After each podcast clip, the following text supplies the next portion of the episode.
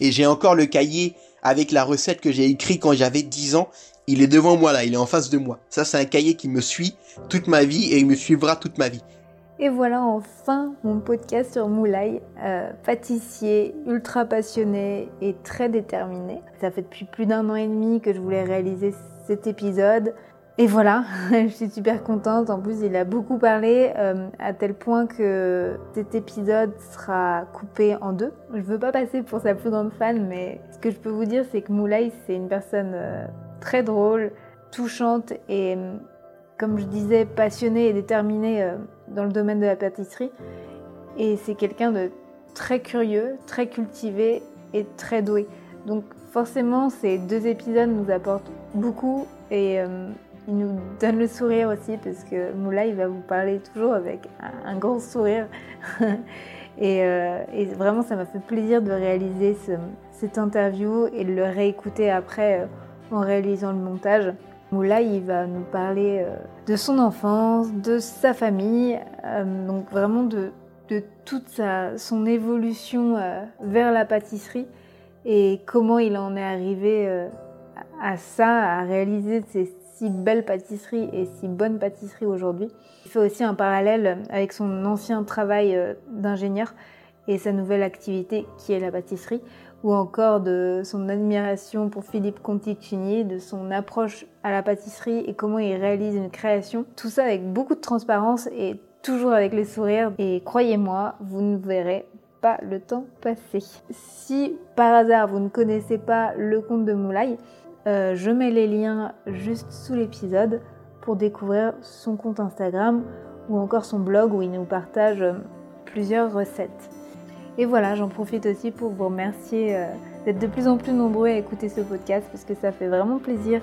Et si cet épisode vous a plu ou si les autres vous ont plu, n'hésitez pas juste à prendre 1 minute en donnant une note à ce podcast. Donc c'est sur l'application sur laquelle vous écoutez ce podcast, par exemple Apple Podcast sur l'iPhone. Et vous pouvez mettre une petite note et aussi un commentaire ou même à vous y abonner. Ça permet de donner vie au podcast et de le faire grandir. Et pour moi, c'est vraiment beaucoup. Voilà, donc je vous souhaite une bonne écoute et je vous dis à très bientôt donc pour la suite de l'épisode de Moulay. Bah, salut, bienvenue sur le podcast. Merci beaucoup, salut Marine, j'espère que tu vas bien. Bah ouais, ça va. Moi, j'ai pas eu de problème de métro avant de venir. Donc... c'est vrai. Ça, c'est ça les joies du métro parisien. Ça doit pas te manquer, mais ça continue. Hein. C'est toujours comme ça, ouais. Le métro à Paris. Enfin, là, c'était quoi ? C'était un colis ouais, c'est ça, abandonné. Un colis abandonné dans le métro juste avant moi. Donc, le métro s'est arrêté. J'ai dû terminer en bus. Voilà. La vie à Paris, quoi. Donc au moins, ça annonce la couleur, on sait que t'es à Paris. On peut pas se tromper. Ouais. Bah, moi, je suis trop contente de t'accueillir. Et comme on disait avant, là, ça fait depuis 1 an et demi que j'essaye de faire un podcast de toi. Donc, ouais. Donc c'est plutôt cool. Et je pense que t'as fait pas mal de choses depuis 1 an et demi. Ouais, donc, c'est vrai, c'est vrai. T'as encore plus de comme trucs ça, à raconter. Ah ouais, c'est ça. Je t'ai dit, ça va durer 2 heures. J'ai pas mal de trucs, c'est sûr. Tu vas pas manger, c'est ça. Bah, alors déjà, tu vas me dire juste ton prénom, ta profession, tout ce que tu fais. Et, d'accord. Voilà, la petite intro. La petite intro classique, quoi, de moi. Ok, ouais. Allez, ouais. C'est parti. Donc, je m'appelle Moulay. Et avant, j'étais... ingénieur ferroviaire et maintenant je suis pâtissier après une reconversion professionnelle chez Ferrandi. Voilà, et j'habite à Paris, j'adore les gâteaux vu que j'ai choisi la pâtisserie. Je pense que c'est plutôt logique et voilà, et je suis ravi de faire mon premier podcast avec Marine en direct de Montréal.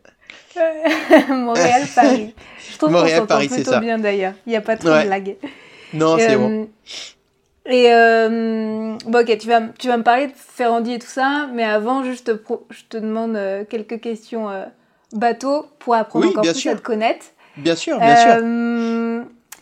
Je voulais demander ton moment préféré, ton repas préféré dans la journée. Est-ce que c'est le petit-déj, le déjeuner ou le dîner? Ah là là, c'est dur. C'est dur comme question. Ou le goûter. Non, je suis pas trop goûter. J'en prends pas spécialement. J'en prends jamais, même de goûter. À part les week-ends quand on fait des tea time, des trucs comme ça. Mais sinon, je suis pas du tout goûter.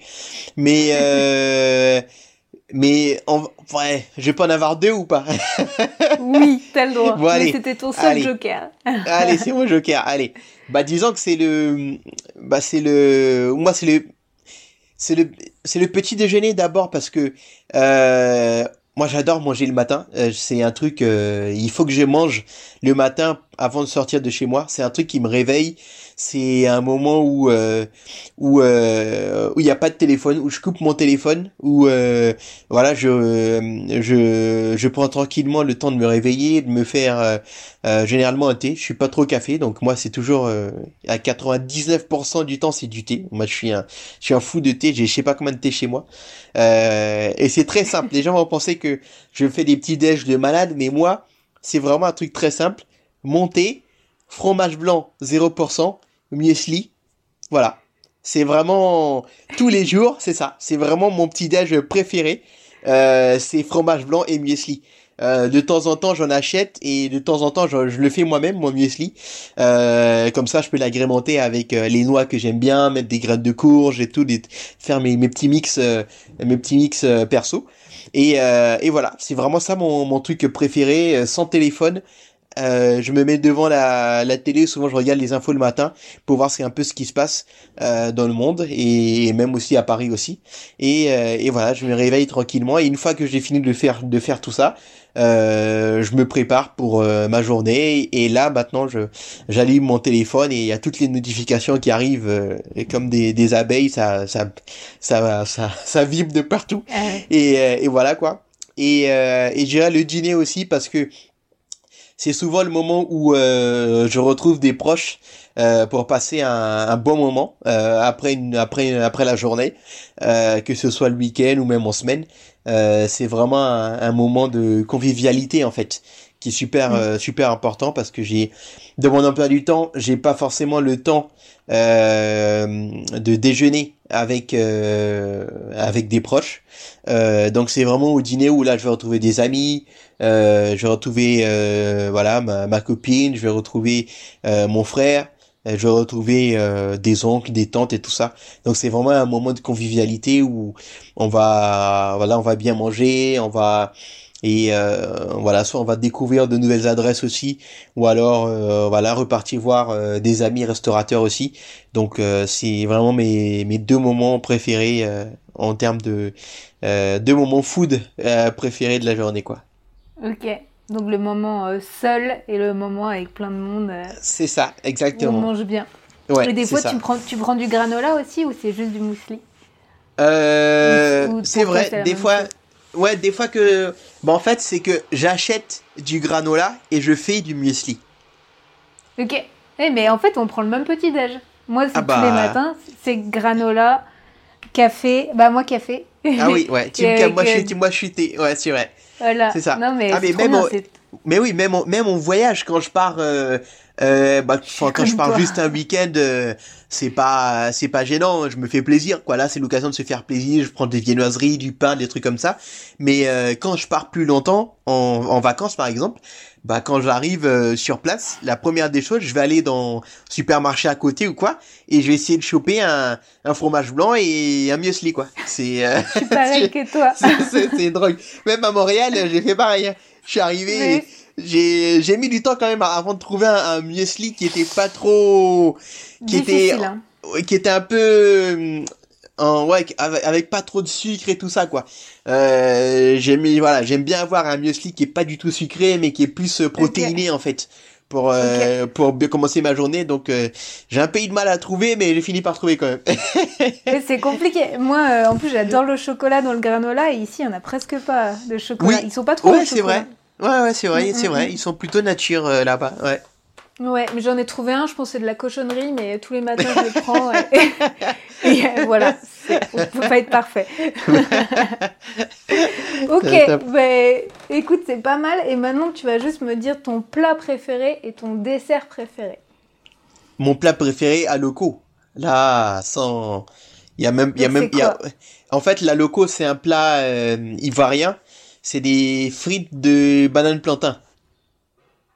Ouais, mais c'est des bananes plantain frites. Et ça, la loco, moi, ça c'est un truc, je peux le manger c'est tous les jours jusqu'à la fin de ma vie.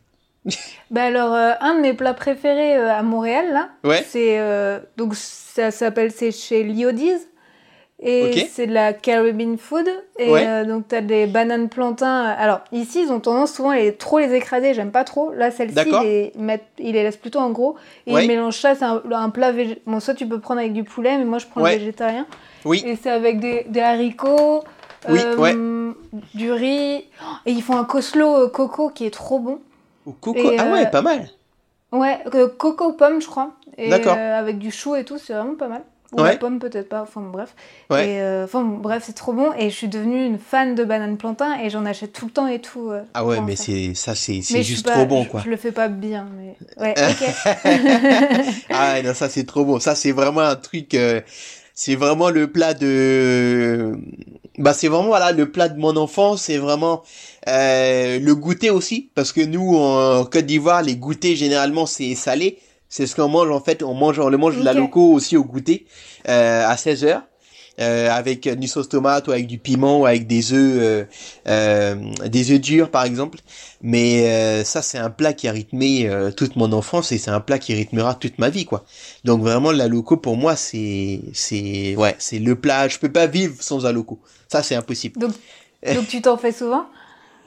J'essaye de pas m'en faire souvent parce que c'est quand même gras. Voilà, c'est des bananes plantain assez mûres qu'on va frire dans l'huile. Donc, j'essaye de m'en faire. Je m'autorise à le faire. Allez, une fois tous les mois, histoire de garder un peu de la forme. Mais voilà. La petite folie bien méritée. C'est méritée. Ça. Okay. Généralement, c'est le dimanche, tu vois. Le dimanche, comme ça, je me fais mon petit à loco. Comme le poulet patate, mais toi, c'est... Voilà, c'est ça. Là, le dimanche, c'est mon...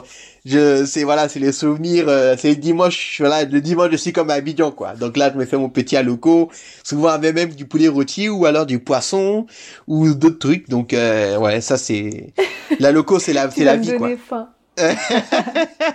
Toi, tu vas te donner faim, en fait. Ah oui, ça c'est sûr. Et ton dessert? Et mon dessert préféré, alors là, j'ai... Mon cœur balance, parce que avant de découvrir ce que c'était la pâtisserie, parce que nous, on n'a pas de... En Côte d'Ivoire, encore une fois, hein, on n'a pas de pâtisserie au sens occidental et au sens français du terme pâtisserie. Ça veut dire qu'on n'a pas de gâteau à la crème, on n'a pas d'entremets, on n'a pas de millefeuille, tu vois, on n'a pas de mousse au chocolat. Enfin, tout ça, ça n'existe pas dans notre culture. Nous, les desserts chez nous, c'est généralement des fruits frais, parce qu'on en a beaucoup, et aussi, on a un dessert traditionnel qu'on appelle le dégué. En fait, c'est des graines de mil. Je sais pas si tu connais, c'est une céréale. Ouais. Voilà, c'est une céréale, le mil, qu'on va réduire en poudre et avec laquelle on va faire en fait des petites boules comme un couscous, si tu veux. Okay. Et une fois qu'on a ces petites boules là, on va les cuire à la vapeur. Et on va les mélanger avec un yaourt qui est sucré. Voilà, tout simplement. Et donc ça, c'est ce qu'on appelle le dégué en Côte d'Ivoire. Et on le retrouve aussi au Sénégal, on l'appelle le tiakri. Et on le retrouve aussi un peu partout en fait en Afrique de l'Ouest. Et vraiment, moi, ma tante, elle en fait. Parce qu'elle en fait comme activité principale. Elle vend du dégué à Abidjan. Et son dégué est tellement bon qu'elle s'est retrouvée même à en faire et à le revendre aux grandes surfaces. Qui l'ont contacté pour qu'elle en fasse pour eux. Donc elle est distribuée dans pas mal de magasins à Abidjan. Les gens savent même pas que c'est elle qui le fait parce que forcément c'est le nom de la compagnie ou quoi qui est dessus. Mais derrière en fait c'est elle qui fait ça à la maison. Et voilà, moi c'est vraiment son dégué, pour moi c'est le meilleur du monde, quoi. Depuis tout petit, même dès que j'arrive à Abidjan en vacances, le premier truc, je vais chez elle, j'en achète. et je les mets au frigo. J'en achète des bouteilles, je sais pas, 4-5 bouteilles que je mets au frigo et j'en mange tous les jours. Ça c'est un... tu vois, ça c'est vraiment le dessert encore, voilà, c'est le dessert de mon enfance et ça va être le dessert de toute ma vie parce que à chaque fois que j'en mange, je pense à elle. Même quand je reviens, quand je vais à Abidjan et que je reviens à Paris, ce que je fais c'est que je lui demande de me faire du coup les boules de mil là, les petits couscous que je congèle et je viens avec à Paris et moi je le garde au congèle et en fait de temps en temps j'en ressors. Et je fais moi-même mon dégât à la maison en ajoutant, soit je fais moi-même un petit yaourt maison ou alors je mélange avec du fromage blanc et un peu de lait concentré non sucré pour faire un espèce de yaourt que je sucre. Souvent je mets de la vanille, des choses comme ça pour l'agrémenter un peu. Et donc voilà, donc j'arrive à en avoir de temps en temps. Donc ça me rappelle un peu voilà mon enfance, ça me rappelle il est pas aussi bon que les siens, hein, c'est normal. Mais voilà, c'est un petit bout d'elle comme ça que je ramène à chaque voyage à Abidjan. Et depuis que justement j'ai découvert la pâtisserie en arrivant en France, mon dessert préféré c'est la tarte au citron. Là, la tarte au citron. Ah là. Révélation. Ah ouais, révélation. Là la tarte au citron, c'est vraiment un truc qui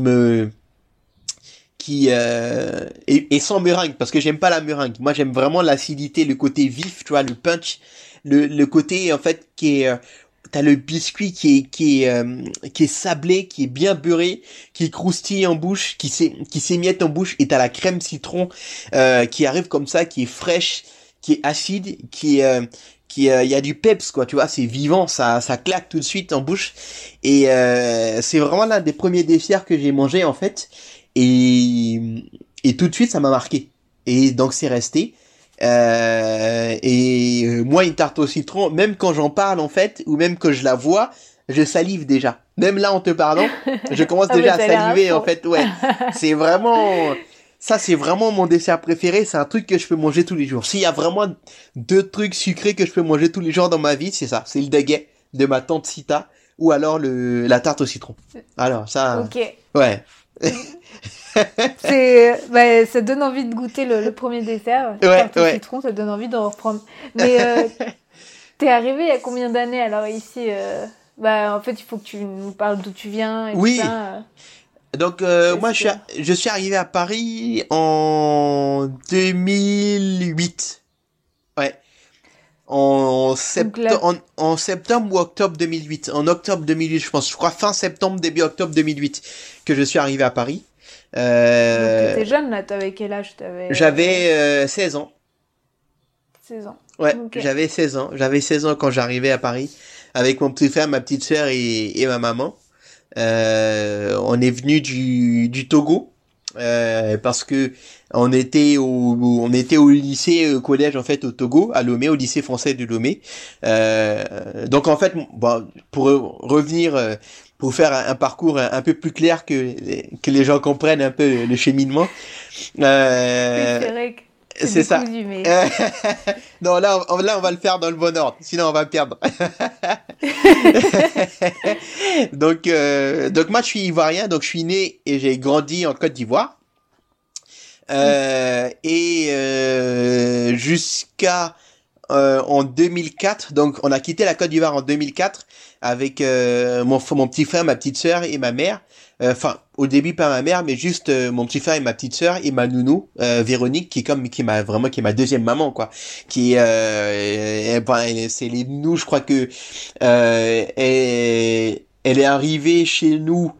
Je sais pas si je crois que moi je venais à peine de naître ou alors j'étais même pas né, c'était mon grand frère et elle nous a suivi en fait toute notre vie en fait et aujourd'hui pour moi c'est ma deuxième maman Véronique et c'est avec elle qu'on est allé à Lomé en 2004 suite au conflit politique en Côte d'Ivoire. Il y a eu la guerre civile, il y a eu un coup d'état, tout ça, donc on était au lycée français à Abidjan, le lycée Mermoz qui a été brûlé, donc on pouvait plus aller en cours. Voilà pourquoi on est parti à Lomé au Togo pour continuer notre scolarité avec mon petit frère, ma petite sœur et donc Véronique nous a accompagnés pour nous suivre hein, parce que mes parents ne pouvaient pas avec leur boulot du jour au lendemain comme ça déménager hein, c'est ce qui est normal. Donc on a vécu pendant 4 ans à Lomé de 2004 à 2008, voilà, avec toujours avec Véronique. Et vers la fin, je crois que les deux dernières années, ma mère était avec nous parce qu'elle a elle a réussi à se faire muter à Lomé parce que son entreprise avait des bureaux aussi au Togo à Lomé, donc elle a pu faire une demande de mutation, donc elle est venue nous rejoindre ensuite à Lomé, donc 2004 à 2008. Et en 2008, elle a été mutée, du coup, à Paris. C'est pour ça qu'on est venu à Paris en cours d'année scolaire. Donc, c'était octobre 2008, quand on arrivait à Paris, à 4, avec mon petit frère, ma petite sœur et ma mère. Et, et voilà. Et donc, j'avais 16 ans quand on arrivait. J'étais en terminale. Je passais le bac, dans la foulée. Ça passe vite. Ok.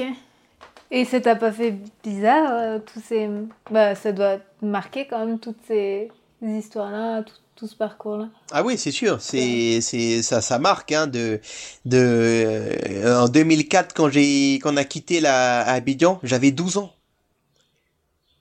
À 12 ans, et mon petit frère, ma petite sœur, ils avaient 11 ans. À 12 ans, on change de pays, avec aucun repère, sans les parents. Même si on est avec Véronique, mais on n'a ni papa ni maman à 12 ans. Fallait aller à l'école tout seul à 12 ans. Fallait prendre un taxi pour aller à l'école avec mon petit frère, ma petite sœur. Fallait rentrer aussi en sécurité parce que c'est un pays qu'on connaît pas. La nuit, c'est pas forcément évident quand on a 12 ans d'être tout seul comme ça. C'est des choses qu'on n'est pas habitué à gérer, hein. Donc ça a été forgé aussi. Oui, c'est exactement ça. Ça a été formateur, ça m'a forgé parce que en fait à 12 ans j'avais une responsabilité pas juste de grand frère en fait. Je prenais ce rôle vraiment comme un rôle finalement paternel, si on peut dire ça. Voilà, je veillais à ce que tout se passe bien à l'école pour mes frères.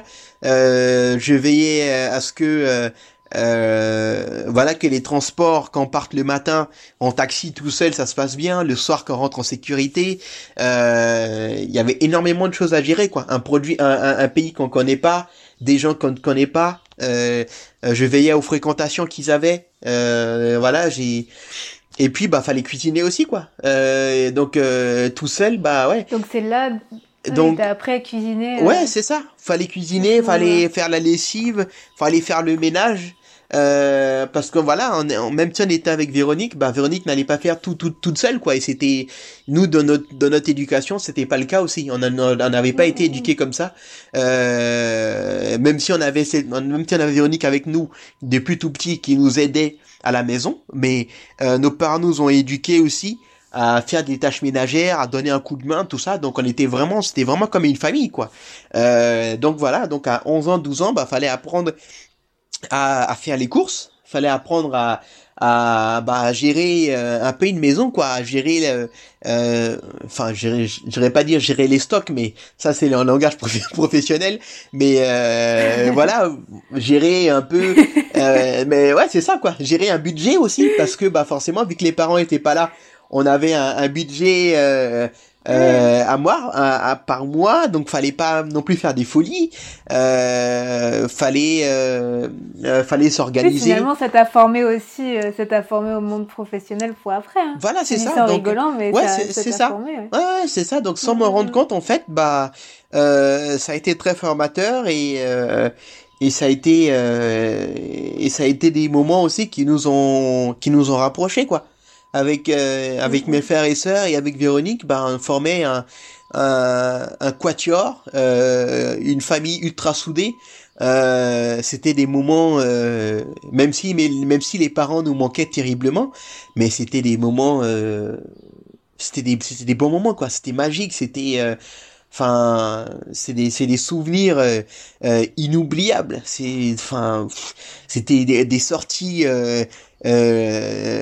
inattendues. C'était Enfin voilà, au début c'était pas facile, hein, le temps d'avoir tous les meubles et tout ça, bah voilà, on mettait juste un matelas par terre, on dormait, le matin on se levait, on s'organisait pour faire le petit déj, voilà, le déjeuner, on mangeait à la cantine, mais le soir quand on rentrait, voilà, il y a un qui épluchait les pommes de terre, il y a l'autre qui s'occupait de mettre la table, enfin c'était un peu une ambiance, un peu tu vois colonie de vacances ou alors maison de vacances, tu vois quand tu te retrouves avec des cousins et tout ça où chacun se répartit des petites tâches et tout ça, tu vois, c'était un peu ça, et ouais, mais c'était dur, hein, mais c'était une expérience inoubliable et ça a été très très très formateur, quoi. Donc ouais, oui. Pardon, non, et t'as un petit frère et une petite sœur. Tu disais pas que t'avais un grand frère. Ah oui, bah tu sais, nous on est 10. Hein.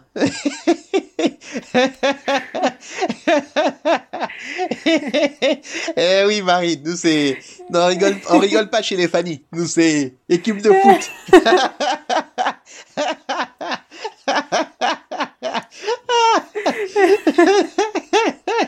Ouais. Ok. Ouais, non, okay. Non, on est chaud chez les Fanny. Les Fanny sont chauds. Ouais. Nous sommes les derniers. Hein. Après moi, il y a mon petit frère, ma petite sœur. C'est les derniers. Mais avant moi, il y a déjà une belle série. D'accord. Ouais, ok, ouais. Je comprends mieux. Je me disais, j'ai du mal à entendre. Mais d'accord. Et eux, ils sont restés. Oui, eux, ils étaient déjà bien plus grands.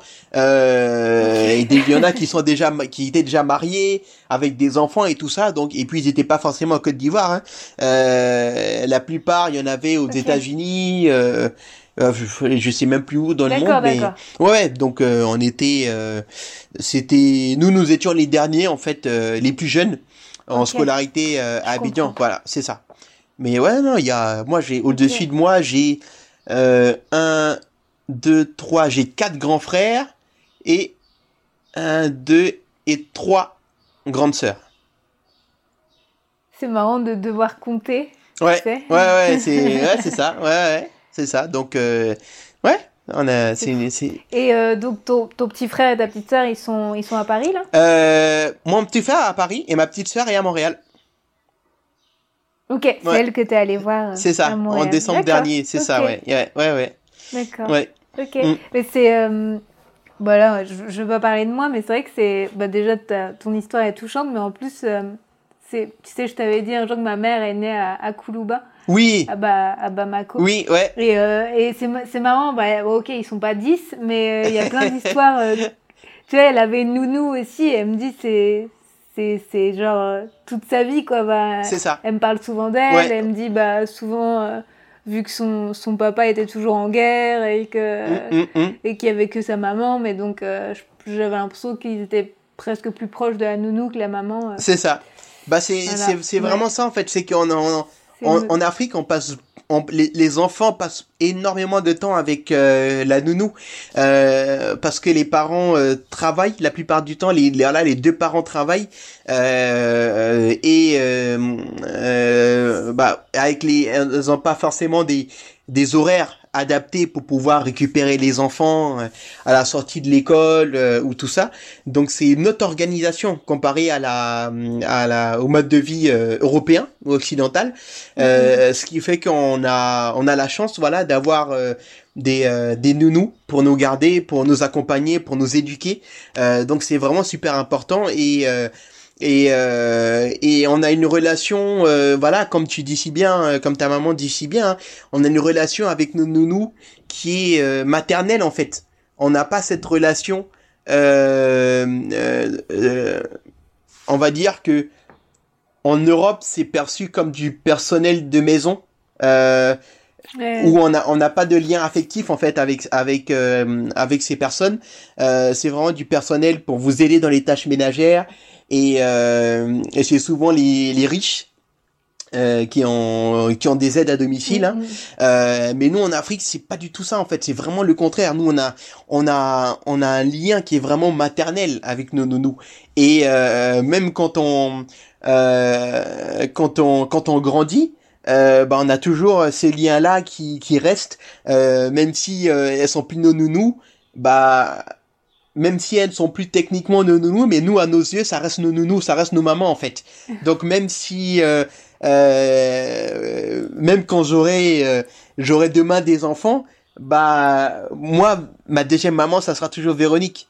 Et mes enfants, je leur dirais que leur maman ou même leur grand-mère, c'est aussi Véronique. Et ça, voilà, elle les connaîtra. Je lui présenterai mes enfants. Le jour de mon mariage, elle sera là. Elle est présente dans tous les événements de ma vie. On s'appelle tout le temps, même si elle est à Abidjan, moi je suis ici. On s'est eu au téléphone cette semaine d'ailleurs. À chaque fois que je viens, je l'appelle, je lui rapporte des cadeaux. On se voit, on va dîner ensemble. Voilà, je lui fais des gâteaux maintenant parce que c'est elle qui m'a appris aussi à cuisiner hein, au début, Véronique. Les premiers plats et tout ça, parce que moi j'ai commencé par apprendre la cuisine et pas la pâtisserie. C'est Véronique qui m'a appris à cuisiner, quoi. Qui m'a appris à faire des sauces, qui m'a appris à cuire le riz. Voilà, les plats africains, quoi. Donc c'est un lien qui est indescriptible. Et en fait tous ceux qui grandissent en Afrique avec des nounous ont ce lien-là. Je regardais la dernière fois sur Netflix, dans Chef's Table, il y a un chef je crois qu'il est 2 étoiles, il est 1 ou 2 étoiles, en tout cas un chef étoilé qui est, je pense en Bretagne, je sais plus le nom, faudrait que je le retrouve, c'est un chef français. J'ai regardé en plus, mais je me rappelle pas. Ouais, moi aussi, je me rappelle. Oh, ça me sort de... Oh, je suis vraiment désolé. Je retrouverai le nom plus tard, je pense, mais qui lui, pareil aussi, qui a grandi, il me semble, au Sénégal, et qui a réussi à retrouver... Il a retrouvé les photos en fait de lui quand il était petit et que sa nounou sénégalaise le mettait au dos parce que nous voilà en Afrique en fait on n'a pas de poussette et tout ça, donc en fait on porte les enfants sur le dos avec un pagne autour, c'est la femme qui nous met au dos et il a retrouvé la photo de lui quand il était petit avec cette nounou et quand il a fait un voyage au Sénégal il y a pas longtemps, il allait retrouver cette dame-là et il a fait une photo avec elle. Et il a partagé sur les réseaux sociaux. C'était tellement beau. Et lui, il dit aussi quoi. C'est comme sa maman. En fait, on a tous ce lien-là qu'on partage et c'est génial. En quoi. Tout cas, tout ce que tu racontes et en plus tu le dis tellement avec passion que moi, tu m'as fait voyager là, vraiment. Et c'est rare que je sois autant touchée par une histoire. Sur les podcasts, même si tout le monde a sa propre histoire, mais la tienne est c'est gentil. Donc, en fait, tu as appris à cuisiner donc, quand tu étais gamin. Après, tu es arrivé à Paris. Et c'est ça. Très vite, tu as eu donc, tu as goûté la tarte au citron, tout ça. Et donc, tu as eu un bec sucré assez rapidement. Et pourquoi la pâtisserie, finalement ? Parce que... Je pense que ça se rapprochait en fait de mon naturel cartésien, de mon naturel ingénieur, voilà, carré, précis, organisé, voilà, millimétré. Et la pâtisserie n'a pas été un coup de foudre immédiat. Quand je suis arrivé à Paris, hein, c'est vrai que je voyais les vitrines, c'était très beau, c'était bien glacé. Quand je passais devant les vitrines de Fauchon, par exemple, c'était très beau les glaçages. Pierre Hermé, on voyait les macarons à la télé, on pouvait les goûter, la durée. On avait la chance d'habiter à Colombes, à côté du meilleur ouvrier de France, Stéphane Glacier, chez qui j'ai dévoré toute la boutique. J'ai goûté tous ces gâteaux à Stéphane Glacier, dont je suis fan absolu. Voilà, je connais tous ces gâteaux par cœur. On habitait on était voisins à Colombes de sa boutique. Donc tous les dimanches quasiment on allait chez lui. Voilà et pardon. Bah, non, mais ça te plaisait quand même la pâtisserie, parce qu'au début tu disais c'était pas un coup de foudre immédiat. Oui, en fait ça me plaisait à manger. Mais pas forcément à faire. Pas forcément à faire parce que quand je voyais les recettes, c'était long, quoi. Il fallait passer 4 heures, 6 heures dans la cuisine pour sortir un gâteau. je disais, ah non, moi, je peux pas passer tout ce temps-là. C'est, non, c'est pas possible. Et en plus, t'es même pas sûr que ça soit bon à la fin. Et tu peux même pas le rattraper, tu vois. Si c'est raté, c'est raté. Ça part à la poubelle. Ou alors, t'es obligé de le manger quand même en fermant les yeux. Tu vois? Et, moi, j'étais très cuisine, quoi. Parce que, bah, j'ai appris à faire la cuisine à Abidjan avec Véronique. Quand je suis arrivé ici, avec les émissions télé, c'était à l'époque de MasterChef avec Yves Condebord, Frédéric Anton et tout ça dans cette équipe là, et il y avait aussi Sébastien Demorand, paix à son âme, qui nous a quittés récemment. Voilà, c'était vraiment les débuts des MasterChef, quoi. Et moi, j'ai trouvé ça canon. Je regardais MasterChef avec un cahier et je notais à chaque fois les recettes, les astuces, les cuissons. Ah ouais. Quand c'était MasterChef, ah non, mais j'étais au salon, je monopolisais la télé, tout le monde était obligé de regarder MasterChef. Et les autres, ils étaient passionnés. Ta famille, ils étaient passionnés de cuisine aussi, ou... Ma mère aimait bien, mon petit frère, ma petite sœur, ils regardaient, mais sans plus, ils n'étaient pas forcément passionnés par ça. Okay. C'est surtout moi qui étais un peu taré là-dessus. Voilà, donc je notais les trucs, après je refaisais. Après je regardais des vidéos sur YouTube pour comment lever un filet de poisson, comment faire un jus, comment faire une émulsion, okay, comment faire une sauce. Donc à chaque fois le dimanche, par exemple, quand on allait faire le marché avec ma mère, je lui disais, par exemple, quand on allait chez les poissonniers, je lui disais, non, mais donnez-nous des poissons comme ça, pas besoin de les écailler, pas besoin de les vider, moi je vais le faire à la maison. Pareil chez le boucher, pas besoin de détailler les carcasses de viande, même le poulet, tout ça, non, laissez, je vais le faire à la maison.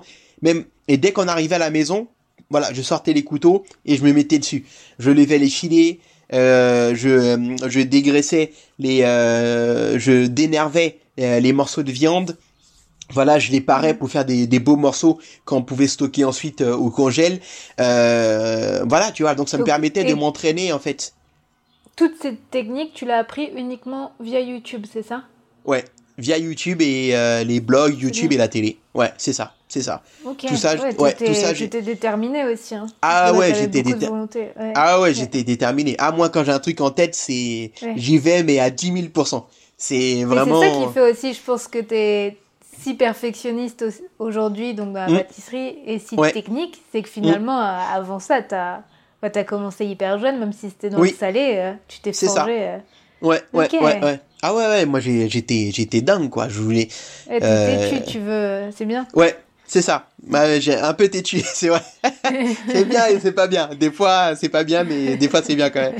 Et donc, c'est ça. Après, j'ai continué à cuisiner. De toute façon, moi, quand j'étais, par exemple, en école d'ingé, quand j'étais étudiant, où j'avais, voilà, mon petit appart en chambre, en résidence étudiante, où pareil, j'allais, ce que j'adorais, par exemple, quand j'étais étudiant, je regardais les promos chez parce que j'étais pas loin d'un grand Auchan. Moi j'étais à Bussy-Saint-Georges, et il y avait le grand Auchan à Val d'Europe, et je regardais le catalogue d'Auchan pour voir en fait souvent ils faisaient des promos sur des saumons entiers. Et ouais. Et t'attendais cette promo. Et j'attendais ça, et j'allais acheter des saumons entiers chez Auchan, je les ramenais chez moi, et là je m'éclatais, tu vois. Et là je levais des filets, je coupais des pièces et tout, je me faisais des beaux morceaux, tac, je mettais sous en sac de congélation bien proportionné, je mettais au congèle, et voilà, je passais 30 minutes, une heure à travailler sur le poisson. Et j'adorais ça, dans mon petit appart, dans ma petite kitchen dans ma chambre étudiante, quoi. Ouais.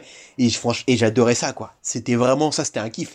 Dès que je voyais il y avait du saumon entier, je fonçais, j'achetais ça le samedi après-midi et je m'éclatais. Et après ça, j'étais content, tu vois. Et là, t'avais quel âge? T'avais 20 ans, hein.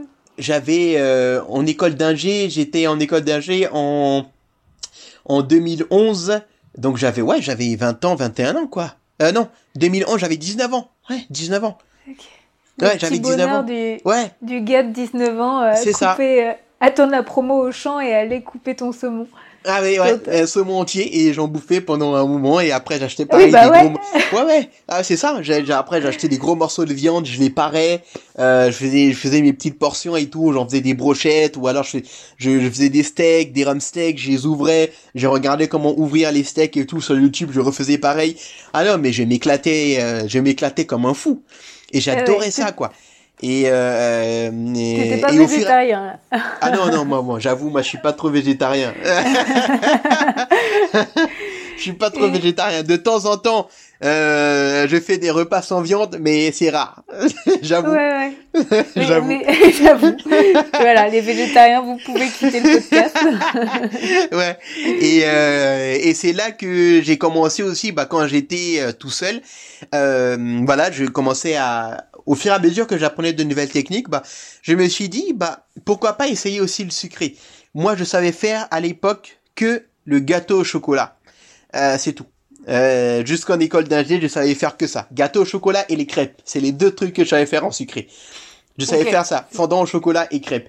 Parce que j'ai appris à faire un gâteau au chocolat quand j'étais petit, quand j'avais peut-être 10 ans, pareil.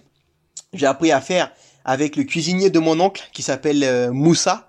On allait en fait le mercredi après-midi chez mes cousins passer jouer avec eux et tout ça, et ils avaient une piscine, donc ça c'était top, donc on pouvait aller nager chez eux parce que nous on n'avait pas de piscine. Et donc de souvenirs, ah oui, moi j'ai beaucoup de souvenirs, ouais. T'as une bonne et donc ma tante, donc la femme de mon oncle, avait une recette de gâteau au chocolat qu'elle avait transmise au cuisinier, et donc il nous faisait ça le mercredi après-midi. Moi j'adorais le gâteau au chocolat, mais c'était de la bombe, et j'ai encore le cahier avec la recette que j'ai écrit quand j'avais 10 ans. Il est devant moi là, il est en face de moi. Ça c'est un cahier qui me suit toute ma vie et il me suivra toute ma vie.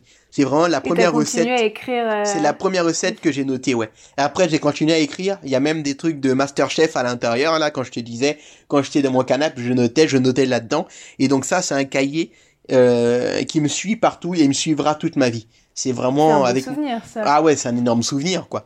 Et c'était un gâteau simple hein. Un gâteau au chocolat on le faisait cuire. Et par-dessus, il rajoutait, en fait, un glaçage au chocolat et beurre salé. Il faisait fondre une tablette de chocolat avec du beurre salé. Il étalait ça sur le gâteau. Et ensuite, il faisait prendre au frigo. Et on le coupait. Et donc, au-dessus, t'avais quelque chose, un glaçage qui était assez épais, comme ça, d'un bon centimètre de chocolat au beurre salé. À l'intérieur, t'avais le gâteau moelleux au chocolat. Ah là là là là là là. Que dire? Ah ouais, non, là... Merci Moussa, merci, tu m'entends aujourd'hui, merci Moussa. C'est vraiment, voilà, donc j'ai appris à faire ça avec lui. Et cette recette, tous mes potes de collège, lycée, à Lomé, tous les anniversaires, je faisais cette recette. Ça, ah ouais, ils en ont bouffé. Pendant tout le collège, je faisais que ça. Ensuite, j'ai appris à faire les crêpes avec mon père. Donc de temps en temps, je faisais des crêpes. Et en école d'ingé... par exemple, je me suis retrouvé, on a fait, c'est vraiment la vie étudiante, hein, élection BDE avec les différentes listes et tout ça. Tu t'en souviens? Oui, je m'en souviens. Voilà. Donc élection BDE. Moi aussi j'étais dans une liste. J'avais même monté un club de cuisine dans mon école d'ingé pour parler de cuisine, pour apprendre des techniques et tout ça aux gens. C'était top, on faisait des petits quiz et tout. Ah, moi, j'étais à fond. Et donc, ah ouais, mais laisse tomber. C'était toi qui faisais les quiz. Ouais, je faisais les quiz. Ouais.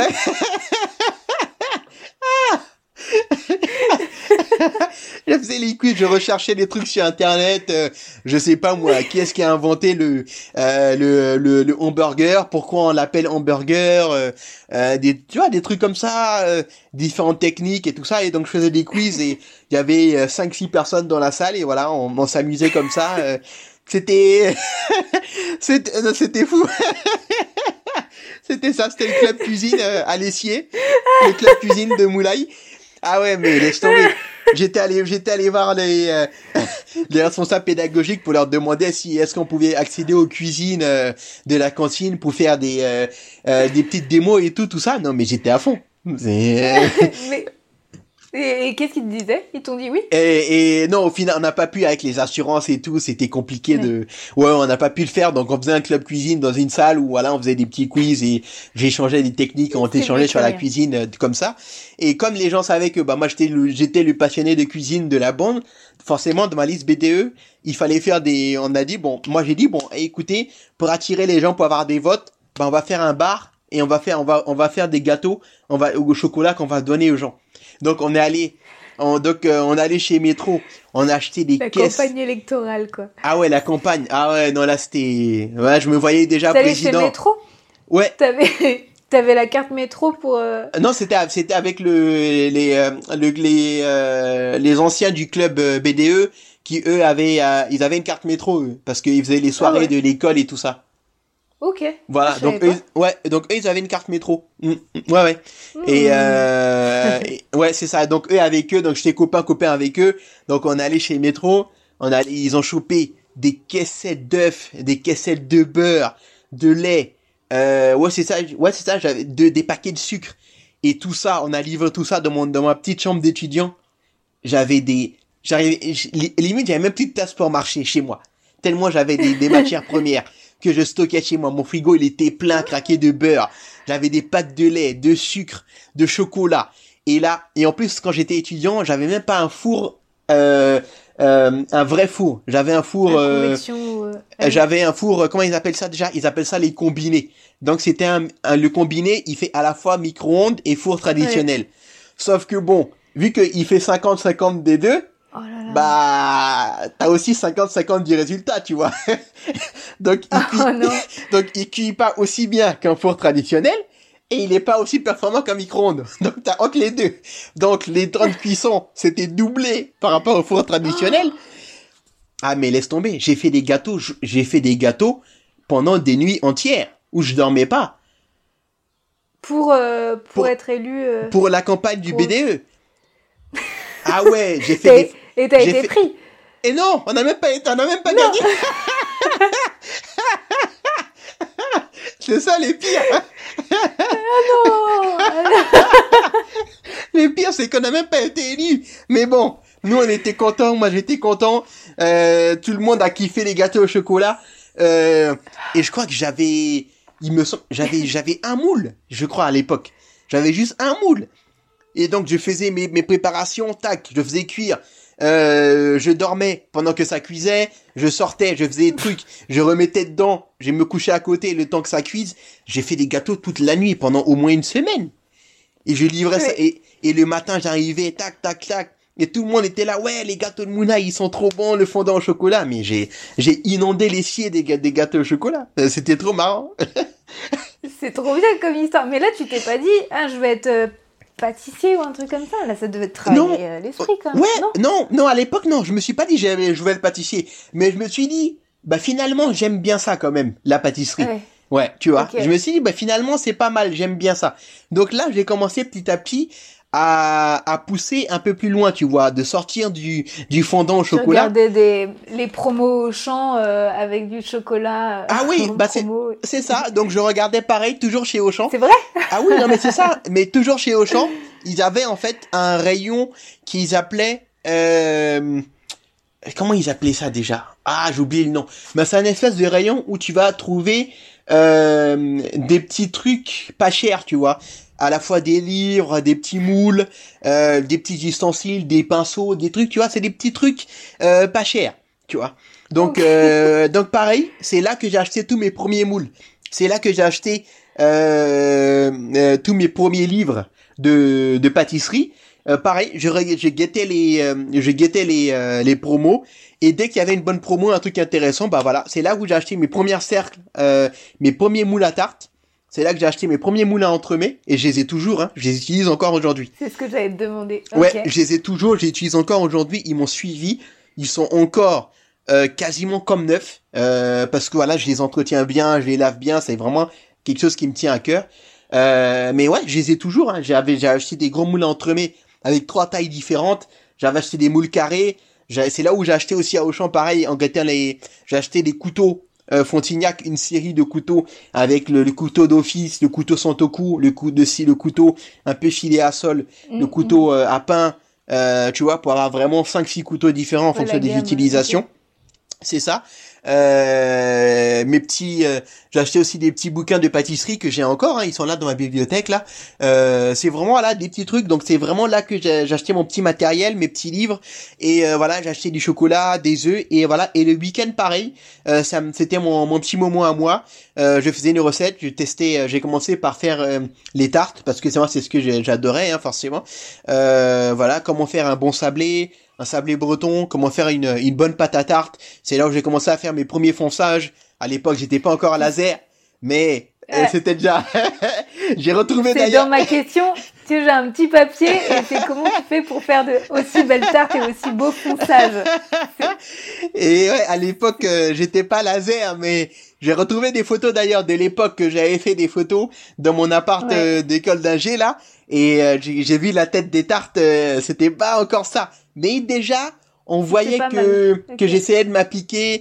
J'avais acheté des moules demi-sphères en silicone où je faisais couler du chocolat pour faire, tu sais, une coque ronde que je venais poser par-dessus un financier ou une mousse et tout pour qu'on puisse casser la coque et avoir le dessert à l'intérieur, tu vois. Donc j'ai commencé déjà à m'éclater un peu et j'aimais bien ça. Et donc c'est comme ça que j'ai commencé petit à petit à m'intéresser à la pâtisserie, et j'ai commencé comme quand j'ai fait dans la cuisine, à regarder des vidéos sur YouTube, à acheter des bouquins, à acheter mon premier gros livre de pâtisserie, celui de Christophe Felder, qui est vraiment la bible de la pâtisserie, que j'ai encore, hein, qui est toujours sur mon étagère. Par exemple, voilà, ça, je sais que à l'époque, étant étudiant, j'avais un budget serré, donc ça, pareil, encore une fois, j'ai chopé sur Le Bon Coin. Donc je suis allé sur Le Bon Coin pour regarder les petites annonces, pour voir s'il y avait pas quelqu'un qui le vendait d'occasion, et j'ai trouvé quelqu'un qui le vendait d'occasion dans le 77, juste à côté de chez moi, vraiment pas cher, à quasiment moitié prix de ce qu'il y avait à la Fnac, en bon état. Direct, je l'ai appelé. Le soir même, je suis allé choper le livre, et j'étais content, j'étais refait. Donc ça a été toujours ça en fait, de vraiment trouver une petite parade pour essayer d'acheter du matériel sans trop que ça me coûte, quoi. J'ai commencé aussi à donner des cours de soutien à côté, en sciences, en maths et en physique, parce que voilà, moi c'est un truc. Moi j'ai fait un bac scientifique. Après j'ai fait classe prépa, maths sup, maths spé. Donc bon, maths physique, c'est un truc que j'adore, quoi. Donc ça c'est un truc qui me passionne.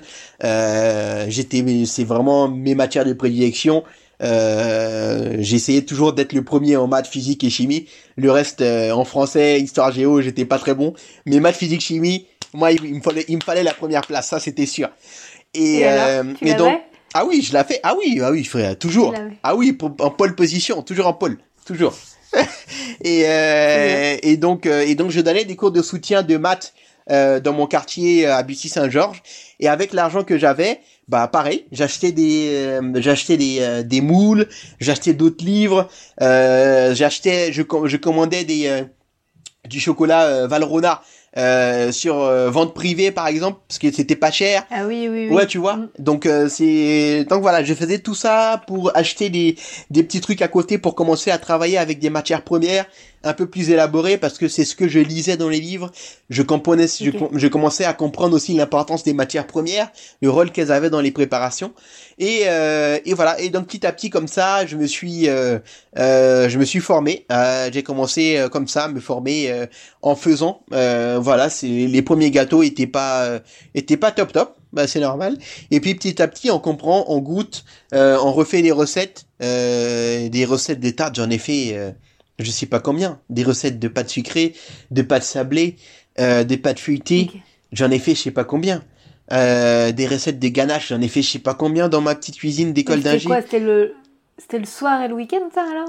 C'était le week-end. C'était presque pas. C'était le week-end. Juste le week-end. Ouais, c'était le week-end, ouais. C'était le week-end. Non, le soir, on sortait avec les potes et tout, mais c'était le week-end, ouais. Généralement, le dimanche, je me le gardais, voilà, chez moi, tranquillement. Voilà, je dormais jusqu'à 10, 11 heures, normal, le dimanche. Et après, après d'avoir pris un bon brunch, ou alors, après avoir mangé mon aloco, Maintenant, je passais faire je me lançais en pâtisserie pour faire 2-3 tests et je ramenais souvent à ma mère le week-end pour qu'elle goûte et qu'elle me donne son avis. Et voilà, et c'est aussi, ça a été aussi important parce que ma mère n'aime pas beaucoup le sucre.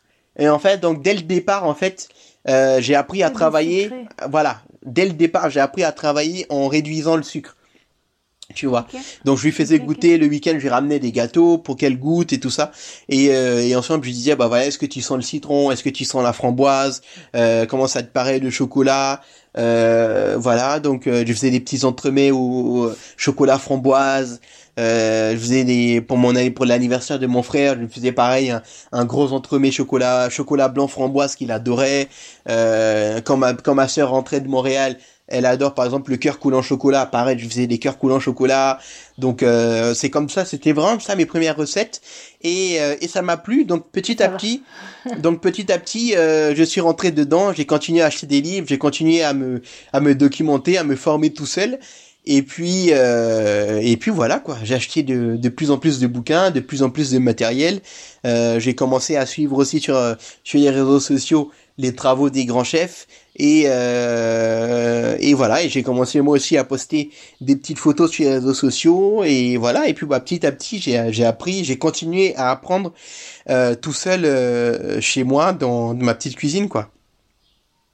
Mais c'était vraiment une passion. Okay. À l'époque, je me disais pas que j'allais être pâtissier. C'était vraiment une passion qui me permettait de me détendre, qui me permettait de penser à autre chose et d'exprimer aussi mon petit côté créatif que j'avais qui n'était pas que je pouvais pas exprimer dans mon activité principale hein, en tant qu'ingénieur parce que bah après mon école d'ingé qu'est-ce que j'ai fait déjà il y a eu les stages hein, en entreprise pareil des stages en entreprise d'ingénierie où j'étais chez Hutchinson à Montargis après j'ai travaillé chez Airbus à Toulouse sur le 380 sur les commandes de voile électrique de l'A380 donc tout ça voilà ce sont des choses sensibles. Il n'y a pas de place à la créativité, c'est très normé, c'est carré, on sort pas de la ligne, on reste dans le moule, on avance carré, méthodo, sécurité. Donc il n'y a pas de place pour la liberté, il n'y a pas de place pour l'improvisation, il n'y a pas de place pour la création finalement en fait dans cet univers-là. Après voilà, j'ai commencé ma carrière d'ingénieur ferroviaire chez Hitachi. Pareil, encore une fois, on est dans le TGV, on est sur les logiciels de fonctionnement des TGV. Il n'y a pas de place pour l'improvisation, il n'y a pas de côté artistique, il n'y a pas de... tout est normé, tout est carré, parce que c'est la vie des gens qui sont en jeu. Donc forcément, ce côté créatif, parce que j'adore l'art en fait, je fais beaucoup d'expos sur mes temps libres, j'hésite des musées, je vais voir des expos un peu partout dans Paris, je me balade dans certains quartiers pour voir même du street art ou même pour voir des bâtiments. J'adore l'architecture aussi, j'aime beaucoup voyager, donc pareil j'adore me balader un peu partout, voir des campagnes, voir d'autres villes, d'autres façons de vivre, d'autres produits. Ça m'a toujours fasciné en fait tout ça. Je regarde pas mal de documentaires aussi à la télé sur ça, sur les différentes régions de France, sur d'autres pays dans le monde, sur les paysages, sur les lacs, sur les glaciers, sur les fjords en Europe du Nord, sur les cascades. Enfin, j'adore tout ça en fait, la faune, la flore, et donc les couleurs, les vêtements. Voilà, j'adore les vêtements aussi. Donc tout ça, c'est des choses qui m'ont toujours passionné, que je regardais, et donc j'essayais aussi à travers la pâtisserie de m'inspirer de tout ça, de tout ce que je goûtais, parce que je suis quelqu'un de curieux, j'aime bien goûter, j'aime bien découvrir. Voilà, c'est ça aussi. Et donc la pâtisserie me permettait de garder ce côté normé que j'adore hein, en ingénierie, Et aussi d'exprimer en fait une petite créativité, de jouer sur les formes, sur les couleurs, sur les associations de goûts, voilà. Donc je me retrouvais en fait en pâtisserie, c'était un peu mon échappatoire si tu veux du week-end pour se couper un peu de la semaine, c'est ça. Et mais je pensais pas du tout être pâtissier, hein. Pour moi c'était vraiment une passion. Et puis bah de fil en aiguille la passion a grandi. Au fur et à mesure de mes voyages, de mes découvertes, de mes expériences, de mes rencontres, et je me suis rendu compte que pourquoi pas, ça commençait à me trotter dans la tête, parce que les gens aussi autour de moi me disaient franchement c'est super bon ce que tu fais, c'est original, c'est beau, j'aime beaucoup, voilà. Je commençais aussi à avoir pas mal de retours très positifs sur ce que je faisais, je commençais à être suivi par des chefs sur Instagram, je commençais à recevoir des messages, voilà. Le premier commentaire que j'ai reçu, qui m'a fait décoller, qui m'a fait sauter au plafond, c'était Philippe Conticini, quoi. Pour moi c'est vraiment un chef que j'adore, qui est pour moi le pape de la pâtisserie, quoi. C'est Ça me dit quelque chose. Est-ce que tu n'avais pas partagé ça sur les stories ou autre ? Oui. Si. Oui. Ah oui, mais j'étais fier comme un. J'ai sauté de mon canapé, quoi. C'était la première interview que je faisais avec une blogueuse ivoirienne d'ailleurs, qui a décidé, voilà, qui m'a envoyé un message une fois sur Instagram, qui m'a dit ouais, j'aime bien ce que tu fais, donc j'aimerais bien faire une interview de toi. Je lui dis ouais, vas-y, y a pas de souci, avec plaisir. Elle s'appelle Mbasso, Fanny d'ailleurs, aussi. Et voilà, et donc dans cette interview là, je parlais de mon admiration pour Philippe Conticini, et donc elle l'a publié sur son blog, et Philippe Conticini a commenté cet article sur le blog de Mbasso. Et donc moi j'étais comme un dingue, quoi, avec les mots de Philippe Conticini qui m'encourage, qui me dit que c'est bien de continuer ce que je fais. Mais moi j'étais comme un gamin de 5 ans qui tu lui laisses les clés de Disneyland, tu vois. C'est un bonheur indescriptible.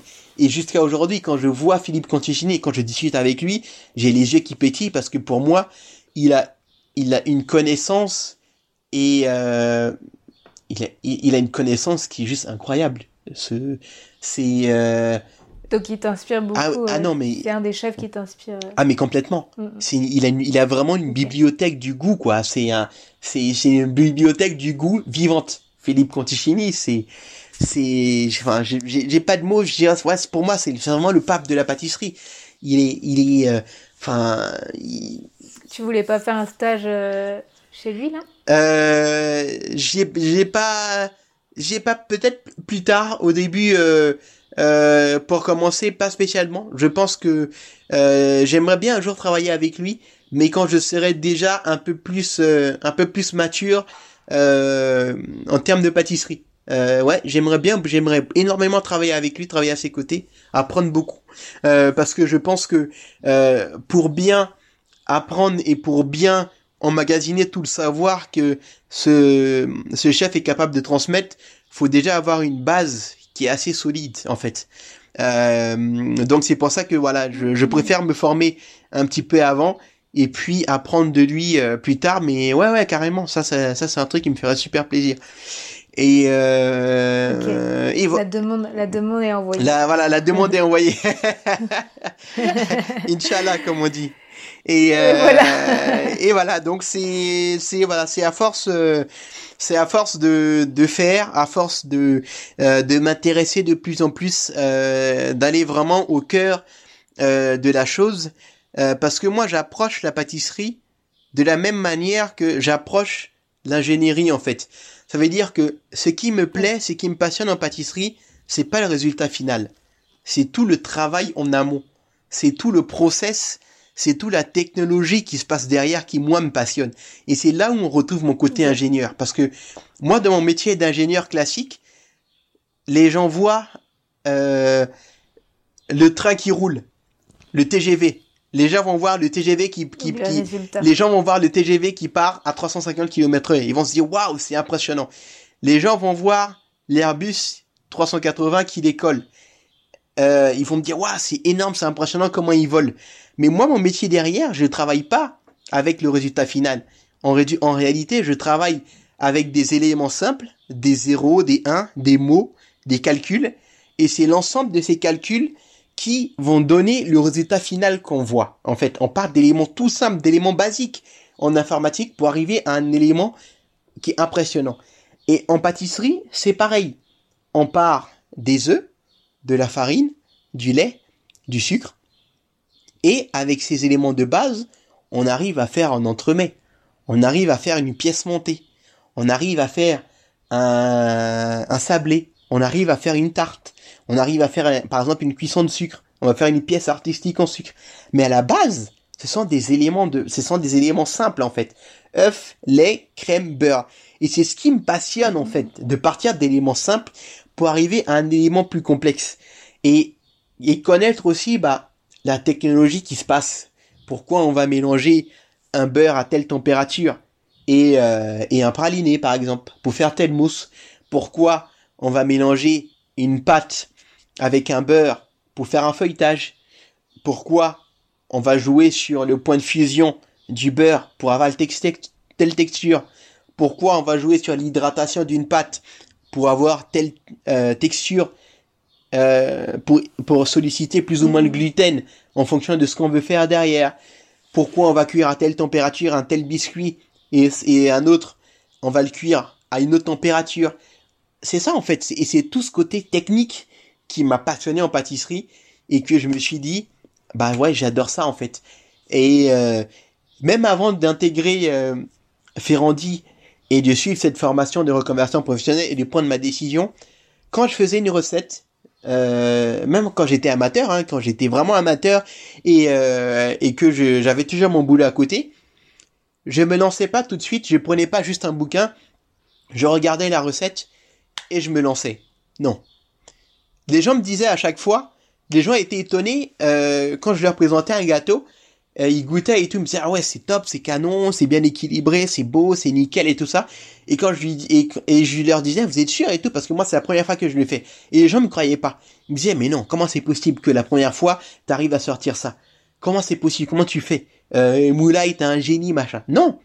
C'est parce que en fait, moi, quand je prenais une recette, avant de la faire, je la décortiquais, mais dans les moindres détails. Mais quand je te dis dans les moindres détails, je la lisais sur le trajet quand j'allais au boulot, par exemple. Le matin dans le RER, je lisais la recette. Le soir, quand je revenais, je relisais la recette. Quand j'avais un bout dans le métro, je relisais une partie de la recette.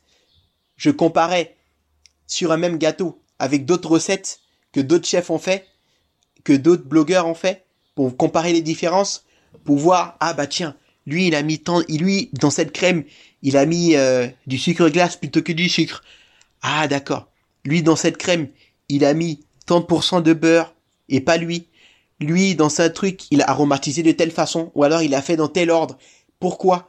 Et donc je passais comme ça une semaine, 2 semaines à lire et à comprendre une recette avant de la faire, ce qui faisait que d'accord. Et je revoyais aussi dans ma tête un peu comme font les sportifs ou même souvent font ça les pilotes de voitures ou même les pilotes de ligne, parce que il faut savoir que je voulais être pilote de ligne avant de devenir ingénieur, en système embarqué. Mais t'avais pas passé un test ou je sais pas quoi? J'avais commencé à prendre des cours de pilotage quand j'étais au lycée, en classe de première. Je volais déjà sur Cessna. Ensuite, j'ai passé mon brevet de base et je volais solo sur Cessna 152 puis 172. Et après, j'ai pas pu passer en fait mon concours de l'aviation civile, parce que à l'époque j'étais pas français et l'aviation civile, l'école à Toulouse le concours c'est une école publique, donc c'était réservé aux Français et aux Européens, et donc ça je savais pas à l'époque. Donc c'est pour ça que quand j'étais en prépa, j'ai pas passé le concours pour être pilote de ligne, donc j'ai fait ingénieur. Voilà. Donc pour résumer, bon, finalement c'est pas plus mal. Voilà.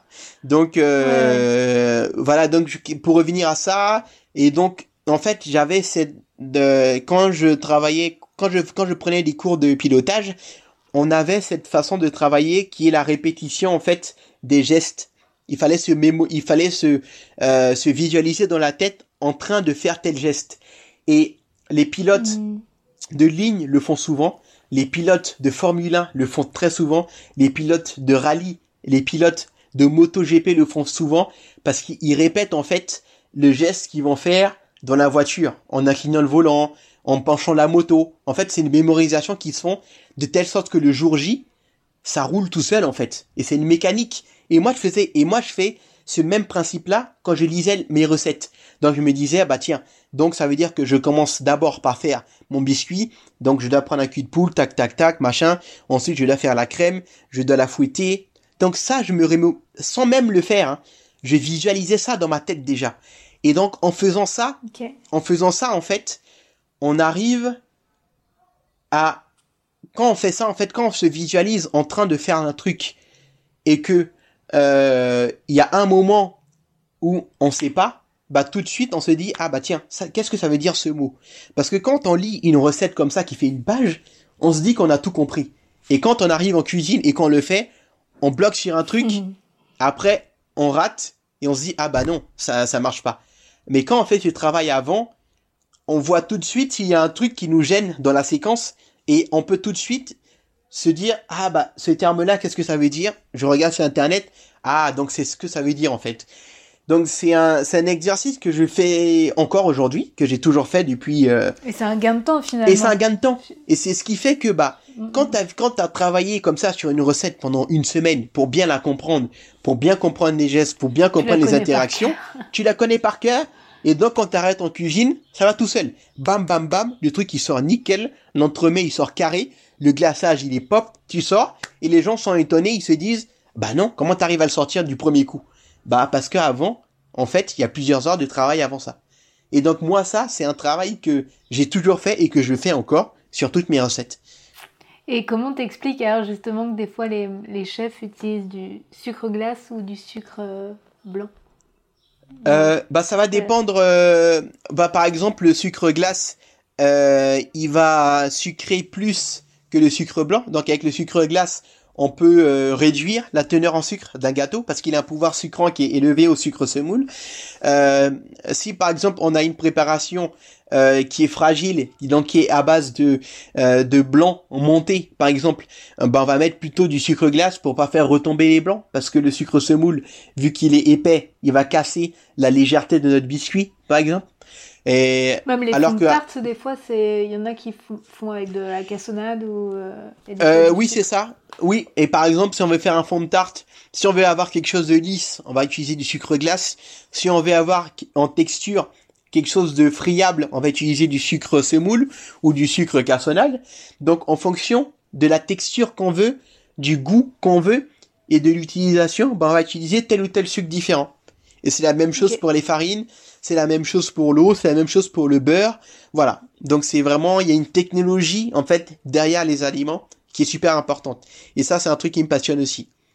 Est-ce que ça t'a appris beaucoup, Ferrandi? Parce que t'as l'air tellement cultivé déjà et tellement, t'as tellement de ressources déjà. Que, donc là, c'est quoi? Il y a juste quelques mois, t'as commencé Ferrandi. Ouais, ça t'a apporté beaucoup. Ah oui, ça m'a appris énormément. D'accord. Parce que avant, j'étais un pâtissier de maison.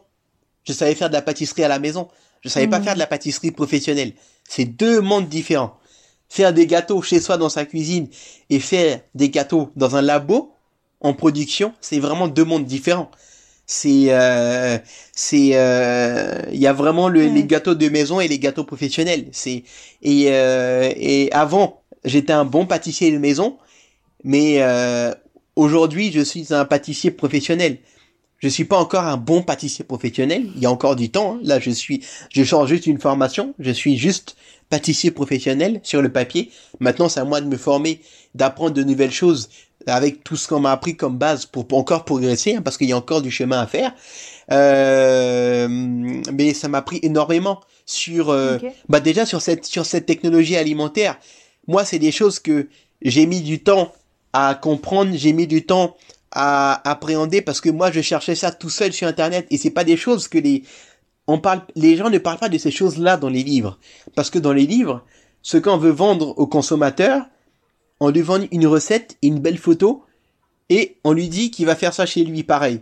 C'est ça, c'est vendeur. Mais si tu commences dans ton livre à expliquer le rôle du sucre et glace, le rôle de la farine, le rôle de l'amidon, personne ne va acheter ton livre. C'est pas vendeur. Mmh. Les livres de recettes. Voilà. Donc, il faut de belles photos, il faut une recette simple pour que ça se vende. Donc, toutes ces informations-là des technologies, on les trouve pas dans les livres. Donc, moi, j'ai dû écumer pas mal de sites internet, poser pas mal de questions, lire pas mal d'articles pour arriver à trouver toutes ces informations. Et donc là, d'avoir des professeurs en face de moi et des cours de technologie alimentaire avec le pourquoi du comment, quand on passe 2 heures de cours à parler sur la farine, et moi j'étais ravi chez Ferrandi. T'as dû poser beaucoup de questions. Ah mais laisse tomber. Même là, j'arrête pas. Même là pendant le confinement, j'arrêtais pas d'envoyer des questions à mon chef sur WhatsApp. Je dois le saouler tout le temps. À chaque fois, je dis oui, bonjour chef, désolé, c'est encore moi. J'ai telle question. Alors comment on fait ça? J'espère. Mais ouais, mais moi j'ai adoré les cours de technologie alimentaire chez Ferrandi. C'est très instructif. En fait, ça m'a permis de même si en fait aujourd'hui, avec ce que j'ai acquis en technologie alimentaire chez Ferrandi, si tu me mets dans un labo, tu me mets juste une recette au tableau avec les ingrédients et par exemple s'il y a des taux d'hydratation, s'il y a telle ou telle matière dans la liste des ingrédients, je sais déjà, je peux arriver à m'imaginer la texture que je dois avoir en sortie, sans même que tu m'aies dit quelle recette tu veux faire. Je peux arriver à savoir commencer déjà à préparer avec ça, tu vois. Mais ça, est-ce que Ferrandi, là, c'est pas un CAP que t'as fait? C'est pas un... Si, c'est un CAP. C'est le CAP pâtisserie qui se faisait sur une courte durée pâtisserie. Et c'est la dernière année, ouais. Comme ça, c'est ça hein, que tu me disais. C'est ça. Ouais, c'est ça. C'est une formation vraiment accélérée en 4 mois, quoi. En 3-4 mois, et on passe le CAP en sortie. Hein. T'en dis quoi, 4 mois? Est-ce que c'est suffisant ou t'aurais voulu faire plus? Même si là, il y a eu le confinement. Donc... Oh bah oui. Bah, de toute façon, c'est comme... j'ai envie de dire,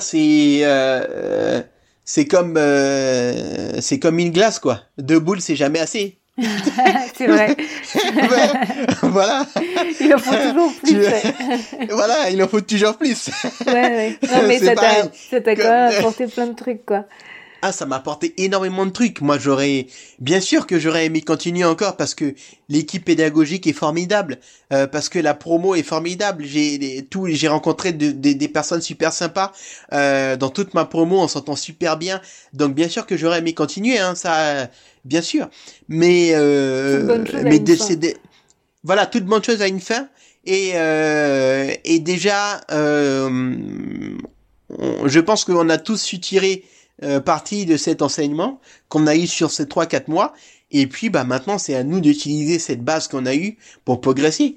À la sortie de Ferrandi, on n'est pas chef pâtissier, hein. On n'est pas meilleur pâtissier du monde, on n'est pas bon pâtissier. C'est une formation accélérée en 3-4 mois. Pour moi, à la sortie de Ferrandi, on a des bases de pâtisserie, c'est tout. Et avec ces bases de pâtisserie, on peut aller sur le terrain, et avec nos bases, là, on va commencer à se former sur le terrain. Voilà. Ouais. Donc, c'est juste pour apprendre en fait. Plus la technique, mais la vraie formation, c'est sur le terrain. Ah oui, la vraie formation, c'est sur le terrain. Ça, il n'y a rien de mieux que le labo, il n'y a rien de mieux que la restauration. Pour avoir la culture du goût, faut aller travailler en restauration, quoi. Et ça va être combien de temps ton premier stage? Je sais pas si t'as un stage ou plusieurs stages. Oui, là mon premier stage, 2 mois de stage. 2 mois, ok. Ouais. Et tu pourras rester peut-être plus longtemps. qui embauche. Bah, c'est le but, hein. Bien sûr. Ah, bah, c'est le but. Moi, je prends ce stage comme une opportunité d'embauche. Moi, j'ai toujours fonctionné comme ça. Même quand j'étais ingénieur, c'était pareil. Quand j'avais un stage, j'y allais et mon intention était d'être signé à la fin du stage. Et là, pareil, là, je commence un stage en pâtisserie et mon intention, c'est qu'on me garde à la fin du stage.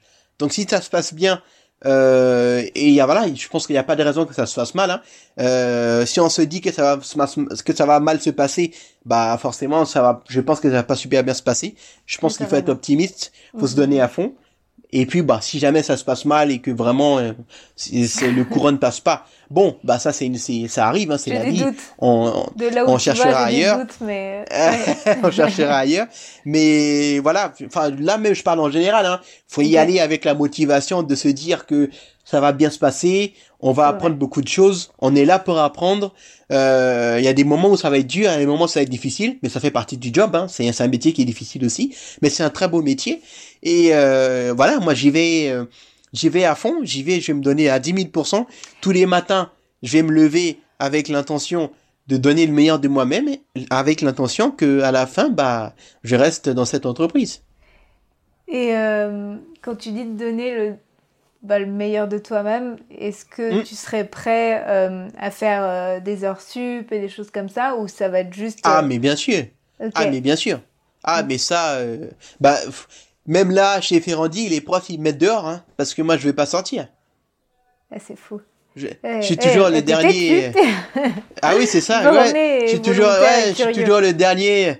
Ils sont toujours là. Allez, Moulay, allez, c'est bon, ça suffit, il faut rentrer. Moi, je suis toujours là. C'est incroyable. Même, ah non, mais rien que faire le ménage, même nettoyer le plan de travail, moi je suis là derrière. Non, même nettoyer les plaques, nettoyer les échelles et tout. Ils sont là. Non, mais c'est bon, Moulay, il laisse tomber. Vas-y, allez-y, c'est bon, on fera le reste. Ah ouais, ah non, mais moi je suis à fond. Ah non, moi ça me plaît. Ah mais moi c'est... Tout te passionne quoi en fait. Parce que souvent on dit que dans un métier, il y a une partie qui te passionne et une partie un peu plus casse-pied. Là, j'ai l'impression que toi, t'aimes tout quoi. T'as tout ça dans le sang et... Bah, et encore une fois, c'est quand t'étais petit, tu dis que t'as appris à faire le ménage tout seul, regarde. Oui, c'est ça. Ah, mais moi, pour moi, le ménage, c'est important. Naturel. C'est vrai que le ménage, c'est pas la partie la plus plaisante du métier, hein. Mais en fait, c'est que j'adore travailler dans la propreté. J'adore quand j'arrive dans un labo que ce soit nickel, et j'adore quand je sors d'un labo que ce soit nickel. Tu vois, que vraiment le plan de travail soit propre. Que les échelles soient nickel, que les plaques soient bien rangées, que quand j'arrive, ça soit comme tout neuf, et quand je claque la porte à la fin, faut que ça soit tout neuf aussi. Et ça, c'est vraiment ma façon de travailler. J'aime bien que les choses soient propres, que ça soit carré. Je pense c'est important parce que si c'est propre à l'extérieur visuellement, ça le sera aussi dans ton esprit. Et je pense que dès que c'est le bordel, si je peux me permettre, sur ton plan de travail, tu vas forcément faire une création un peu plus médiocre. Et... C'est ça. Ouais, c'est ça. Et il n'y a rien de plus... C'est ça. Et il n'y a rien de plus désagréable que de rentrer dans un labo qui n'est pas propre, tu vois.